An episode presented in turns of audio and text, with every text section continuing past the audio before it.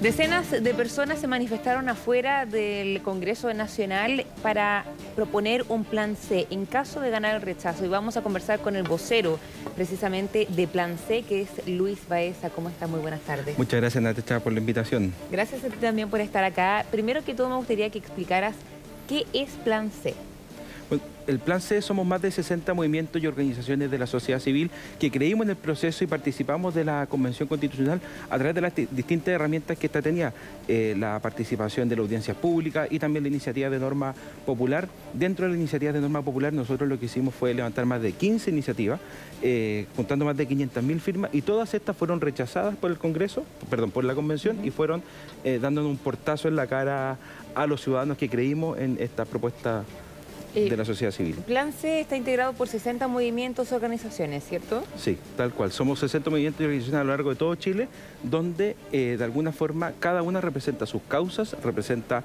eh, su, iniciativa y representa lo que ellos quieren mejor para el país.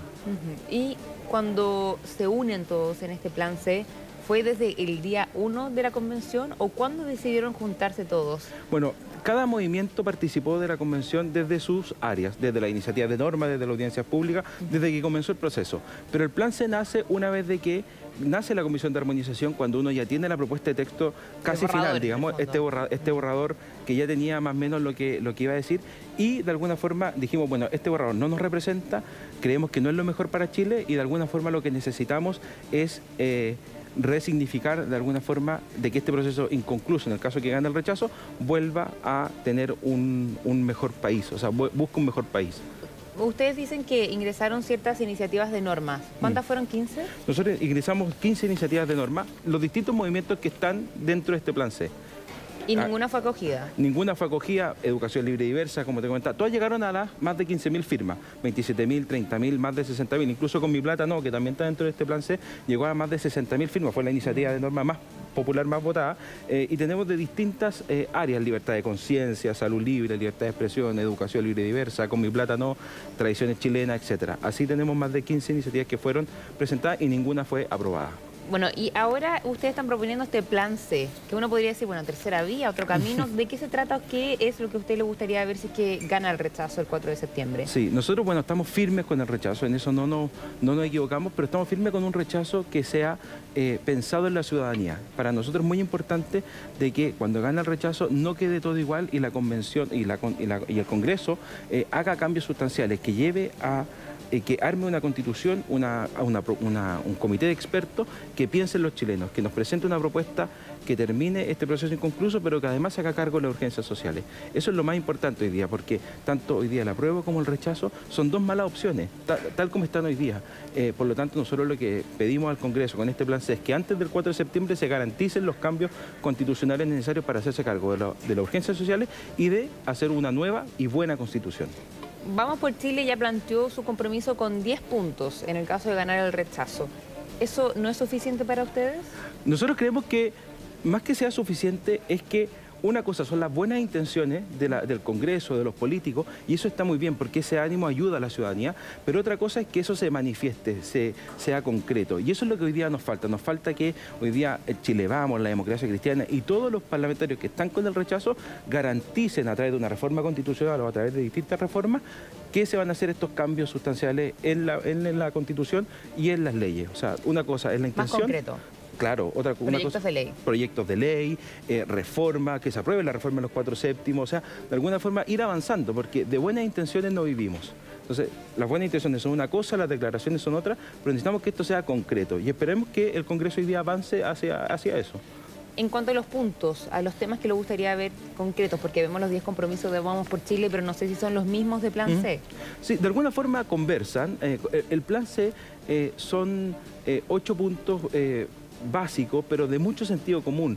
Eh, por ejemplo, garantizar el derecho a agua a las personas, reconocimiento constitucional a los pueblos originarios, sin eh, tener eh, grupos privilegiados, una defensoría a las víctimas, una, un Estado social y democrático, una descentralización integrada, etc. Son puntos que son ciudadanos pensados por las organizaciones sociales, pero que deben estar garantizados en la constitución actual o en distintas leyes que el Congreso pueda promover.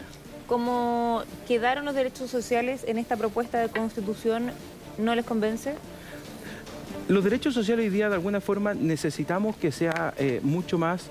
Eh, mucho más concreto, porque de alguna forma, eh, por ejemplo, tener un Estado plurinacional, nosotros creemos que divide a Chile. Una, es, una, es un artículo que de alguna forma te pone ciudadanos de primera y de segunda categoría. Por lo tanto, lo que nosotros necesitamos hoy día es que todos los chilenos seamos iguales, no tener grupos privilegiados o tener distintos grupos. Eso por un lado. Eh, respecto a los derechos, el derecho a la educación. El derecho a la educación, lo que nosotros buscábamos era la libertad de enseñanza y el derecho preferente de los padres, más que la autonomía progresiva y tener una educación como ellos la entienden. Ese, ese es el problema. Yo creo que hoy día estamos en una propuesta de texto hiperideologizada que no representa el verdadero sentir de los chilenos. Hablemos de educación, porque educación es uno de los derechos sociales más largos que está en la propuesta constitucional, a diferencia de la actual constitución hay un inciso, un párrafo, un artículo que habla de la libertad de enseñanza. Sí, nosotros hablamos, hablamos también de la libertad de enseñanza, pero es entendida como hoy día se entiende la libertad de enseñanza, que es eh, la libertad de proyecto educativo, la libertad de los padres a elegir la educación de sus hijos y que, eh, y esto es súper importante, hoy día cada colegio puede tener un proyecto educativo que él quiera, eh, sello artístico, sello deportivo, sello cultural, sello religioso, pero hoy día la Convención Constitucional lo que nos pone en uno de sus artículos es la obligación de cuáles son los principios que rige la Constitución. Y por supuesto que pueden ser principios buenos, y nadie dice lo contrario, pero no pueden obligarte a tener solo esos principios y nada más que esos principios. Entonces ahí cuarta mucho la libertad de enseñanza, que es la libertad de tener distintos proyectos educativos de la Fundación de Educación de sin fines de lucro, que es donde hoy día estudia más del 60% de los estudiantes de Chile. ¿Cuáles son las otras piedras de tope para ustedes? ¿Qué es que no le gusta la propuesta constitucional? Bueno, hay, hay varias cosas. Eh, una de ellas es que le da más poder a los políticos, o sea, crea organismos estatales teniendo más burocracia, más político, y nosotros creemos que de alguna forma lo que necesitamos es lo contrario, tener mucho menos políticos. Eh, por otro lado, le quita libertad a las personas. Eh, por de pronto el tema de la libertad de enseñanza. no garantiza, por ejemplo, la propiedad de los fondos de pensiones.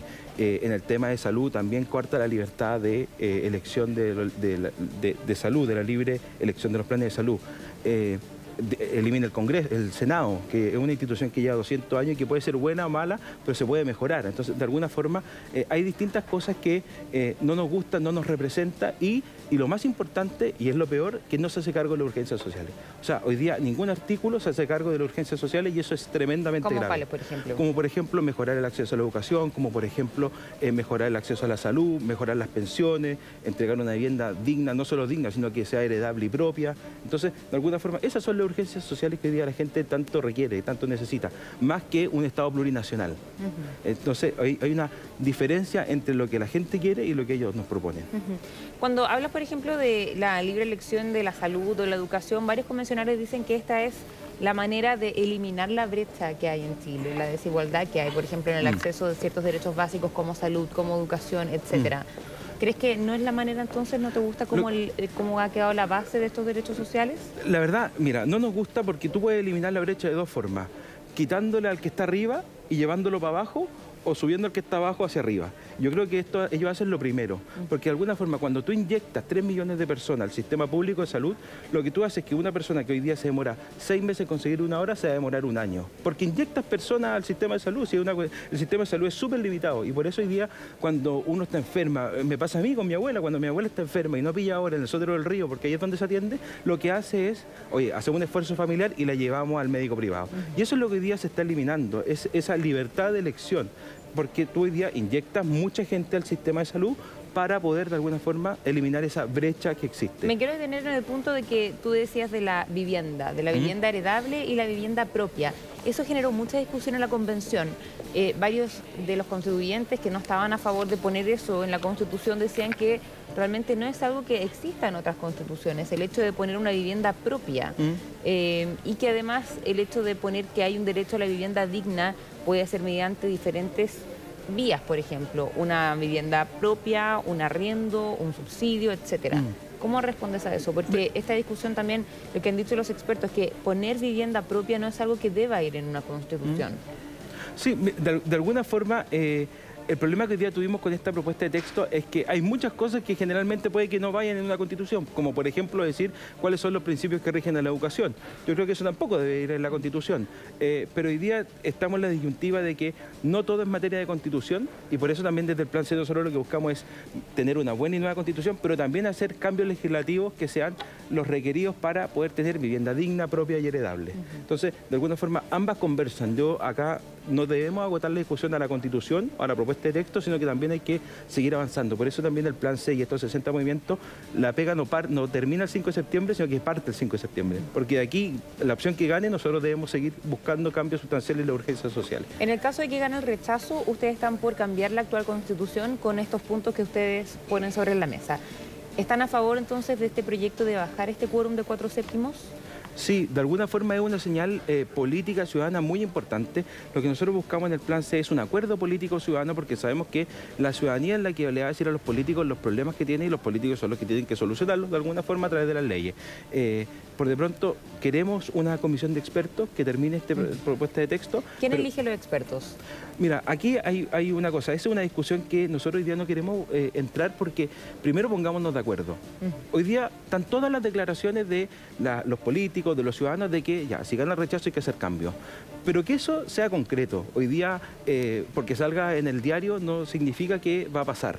Eh, es, un, compromiso al aire. Nosotros lo que necesitamos hoy día es que el Congreso empiece a aprobar distintas leyes o cambios constitucionales a la actual Constitución eh, para poder concretizar eso, la, reforma de los cuatro séptimos, eh, cambiar en el, último artículo que dice que si gana el rechazo no pasa nada, bueno, que diga que se va a citar un comité de expertos y después vemos cómo hacemos ese segundo paso. Pero hoy día lo que el problema que nosotros hemos visto es que nos adelantamos de alguna forma a ver el futuro de elegir cómo elegimos los expertos antes de decir, oiga, pongámonos de acuerdo.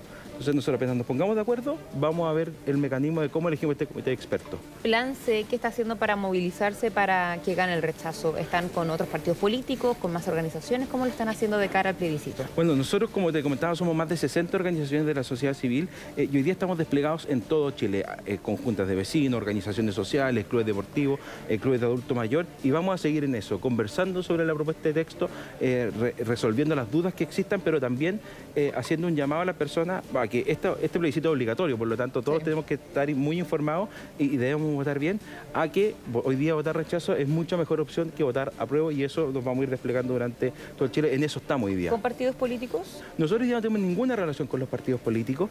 Eh, la verdad, estos son movimientos sociales que nacen de estas causas ciudadanas, de los problemas de la ciudadanía, no de los partidos, por lo tanto el plan se tiene absoluta independencia de eso y si algún partido político se quiere sumar, nosotros felices de recibirlo, tanto por eso nos juntamos con la democracia cristiana en el Congreso, nos juntamos con la UDI, eh, Chile Vamos, eh, general, eh, y son todos bienvenidos, tanto quienes hoy día están decepcionados del proceso como también están decepcionados del gobierno. Son todos muy bienvenidos acá en el plan C. ¿Y ustedes están decepcionados del proceso y también del gobierno? Nosotros estamos decepcionados del proceso, del gobierno, de la propuesta y creemos que hoy día la ciudadanía no ha sido escuchada, por lo tanto, de alguna forma necesitamos que esta sociedad civil se mantenga activa y como lo hicimos el 12 de julio, de manera pacífica, de manera familiar, de manera respetuosa, porque esa es la forma en cual el Chile va a salir adelante. ¿Por qué, Luis, están decepcionados del proceso y también del gobierno? Empecemos con el proceso, porque me decías, yo te preguntaba fuera de cámara si que mm. ustedes habían aprobado en el plebiscito de mm. entrada y me decías que sí. Sí, hay un, un gran porcentaje de, los movimientos sociales que votaron a prueba porque vieron en el proceso constitucional una legítima esperanza de cambiar Chile. Eh, y fueron decepcionados por, porque esto no es solo el texto, el texto es el resultado de este proceso, pero, pero ver a los convencionales mentir respecto a sus enfermedades, ver a los convencionales con corpóreo en, el pleno, ver a convencionales votando desde la ducha, o sea, eso de alguna forma dice, oye, ¿qué importancia le dan ellos a este proceso tan importante que nosotros creímos que no iba a solucionar de verdad la vida? Entonces, bueno, nos solucionamos del proceso, de cómo se hizo. Y del gobierno, por supuesto, y día el gobierno hoy día ha tomado un, rol de jefe de campaña de la prueba más que eh, un rol de informativo. Y eso nosotros vemos que es muy peligroso. Hemos visto parlamentarios que han ido a la Contraloría a denunciar esto y, que es súper bueno porque hoy día el gobierno tiene que tener una posición neutra, más allá de que cada uno tiene su corazón político, digamos. Pero ellos tienen que mantener una posición neutra porque ellos tienen hoy día el monopolio de todo. O sea, lo que diga el presidente se cubre. Lo que digo yo es, con suerte sale mi Twitter. ¿no? Entonces, de alguna forma, eh, ellos deben ser muy cuidadosos con lo que dicen, con lo que hacen eh, y siempre manteniendo esa independencia hacia la ciudadanía. ¿Y por qué estás decepcionado del gobierno? ¿Crees que no ha sido así? Bueno, hemos visto un gobierno que hoy día no ha estado eh, con los pies en la ciudadanía por de pronto. Una cosa muy concreta, los cuatro séptimos hoy día el, gobierno se opone a esta, esta, reforma porque dice, ahora la quieren. Bueno, mejor ahora que nunca. Entonces, lo que nosotros buscamos es que el gobierno dé un paso al costado respecto a la campaña, pero que sí siga avanzando en los problemas sociales. Hoy día eh, el gobierno no ha hecho ninguna propuesta para mejorar los cambios, las urgencias sociales que Chile necesita. Eh, y no lo va a hacer. Y uno ve las declaraciones del ministro Jackson que dice, eh, si no se aprueba esta convención, el, plan, el programa de gobierno va a ser difícil implementarlo. Chuta, ¿cómo? Cómo se hace un programa de gobierno pensando en todas las opciones. Eh, y, eso no ha desilusionado mucho al gobierno. existe una actitud muy mezquina de parte de ellos eh, y que creemos que no nos representa como ciudadanos. ¿Cómo tomaron ustedes las palabras del presidente Gabriel Boric cuando él dijo que de ganar el rechazo continúa este proceso constituyente, dando a entender que habría otra convención, que era un proceso que iba a durar un año y medio? Sí. Eh, ¿Eso perjudicó el rechazo? Yo creo que no perjudicó el rechazo. Yo creo que primero es bueno que el presidente se haya abierto a la opción de que el rechazo eh, va a ganar este 4 de septiembre y eso, y eso es positivo. Pero aquí lo que es clave es que no puede ser el presidente quien diga cuál va a ser el proceso que sigue si gana el rechazo. No puede ser el Congreso tampoco que diga cuál va a ser el proceso. Lo tenemos que decir nosotros, los ciudadanos. Eh, aquí hay que perderle el miedo a, las votaciones, a las elecciones, a las consultas ciudadanas. Eh, nosotros hoy día creemos que porque votamos cada cuatro años cumplimos nuestro deber cívico. No, aquí hay que estar en la palestra pública todos los días para poder hacer frente al gobierno, al Congreso, aquí, al gobierno que sea, del partido que sea. Si esto no es solo una cosa contra eh, eh, el, gobierno del presidente Boric o contra el Partido Comunista. Esto es una cuestión ciudadana. La sociedad civil nunca puede apagarse ante los abusos del Estado. Y eso es lo que nosotros hoy día vemos. ¿Cómo debería ser eso? Porque tenemos una papeleta que vamos a recibir el 4 de mm. septiembre, que es apruebo o rechazo. Ya no hay otra opción, no hay una tercera línea o una tercera mm. vía, etcétera. En el caso de ganar el rechazo o ganar el apruebo, eh, seguramente en ambos casos se podría comenzar con un comité de expertos, o etcétera. Mm. ¿Cómo debería ser eso? ¿Cuándo debería, debería haber otro plebiscito mm. después del 4 de septiembre? Sí, nosotros lo que buscamos es que antes del 4 de septiembre eh, se haga una reforma constitucional que diga que cuando gane el rechazo van a, van a seguir existiendo cambios, se va a citar un comité de expertos para terminar el proceso constitucional. Eso es lo primero, antes del 4 de septiembre. Entonces la ciudadanía no elige el comité de expertos. Lo que pasa es que eso depende del resultado. O sea, ¿para qué nos vamos a hacer una segunda papeleta si es que el resultado va a ser apruebo? No tiene ningún sentido. No, pero en el caso del rechazo, usted decía que la ciudadanía debería elegir el mecanismo. No, la ciudadanía debería elegir el mecanismo, absolutamente. Nosotros ¿Cómo lo elige? A través de un plebiscito. O sea, por eso, después del 4 de septiembre... Ah, ¿Debería haber otro plebiscito? Absolutamente, absolutamente. Dice haber otro plebiscito donde la ciudadanía diga cuál es el mejor sistema. Quizás la gente hoy día no quiere un comité de expertos y quiere una, una comisión mixta. Eh, o quiere que sea el Congreso, o quiere que Pero se ve después, porque usted dijo ahora recién que una reforma constitucional antes del 4 de septiembre. Pero que garantice que van a existir los cambios.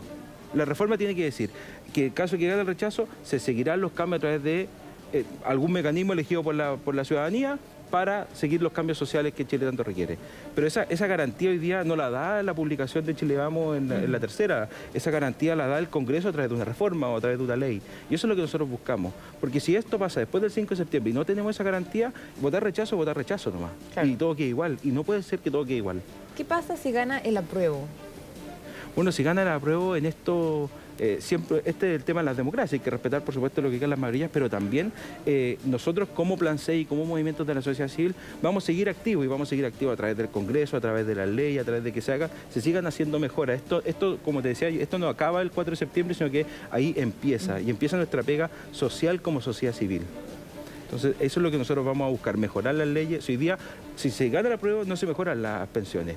Lo que nosotros vamos a hacer es buscar los mecanismos para que, si es que gana con la nueva constitución, se mejoren las pensiones. ¿Ustedes estarían abiertos eventualmente a un aprobar para reformar? Lo que pasa es que hoy día el aprobar para reformar es un poco engañoso porque la misma comisión de armonización o las mismas comisiones eh, pusieron una especie de candado al, texto, a la propuesta de texto porque eh, nos piden que no se puede reformar durante cuatro años y eso de alguna forma no, no conversa con los cambios que Chile requiere. Hoy día esta, es una constitución que a, nuestra visión no está pensada en los próximos 50 años y que ya va a requerir reformas inmediatamente. Pero sí se puede reformar de inmediato, el tema es el quórum. cuatro séptimos para temas que no sean los cambios sustanciales, dos tercios para cambios sustanciales Sí. o referéndum. Por- Esos son los candados para ustedes. Esos son los candados para nosotros hoy día, pero hoy día no hemos visto la voluntad ni del Partido Comunista del Frente Amplio ni del Gobierno de aprobar, por ejemplo, hoy día el cambio de los cuatro séptimos. Entonces, si ellos de verdad quisieran tener eh, el espíritu de reformar la Constitución, eh, lo aprobaría inmediatamente. ¿Por qué no?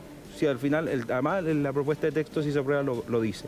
Entonces, de alguna forma, son señales que los políticos deben darle a la ciudadanía para nosotros también creer en ellos. Si la crisis del 18 de octubre no se da solamente eh, por los 30 pesos, si es una cuestión que mucho más allá, es una clase política desconectada de la realidad.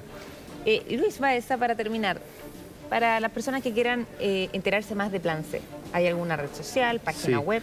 Nosotros tenemos una página web que se llama elplanc.org, ahí nos pueden escribir, se inscriben, eh, nosotros nos contactamos con ustedes y estamos recorriendo Chile para poder seguir difundiendo este plan C y también seguir sacando dudas a las personas para poder eh, votar informado este 4 de septiembre porque es obligatorio, por lo tanto, Hay lo que estar mejor informado. hay que estar muy informado. Bien, Luis Baeza, muchísimas gracias por su tiempo. Muchas gracias, Tina Tacho, por la invitación. Y nosotros nos aprovechamos de despedir. Gracias como siempre por acompañarnos aquí de frente al plebiscito. Buenas tardes.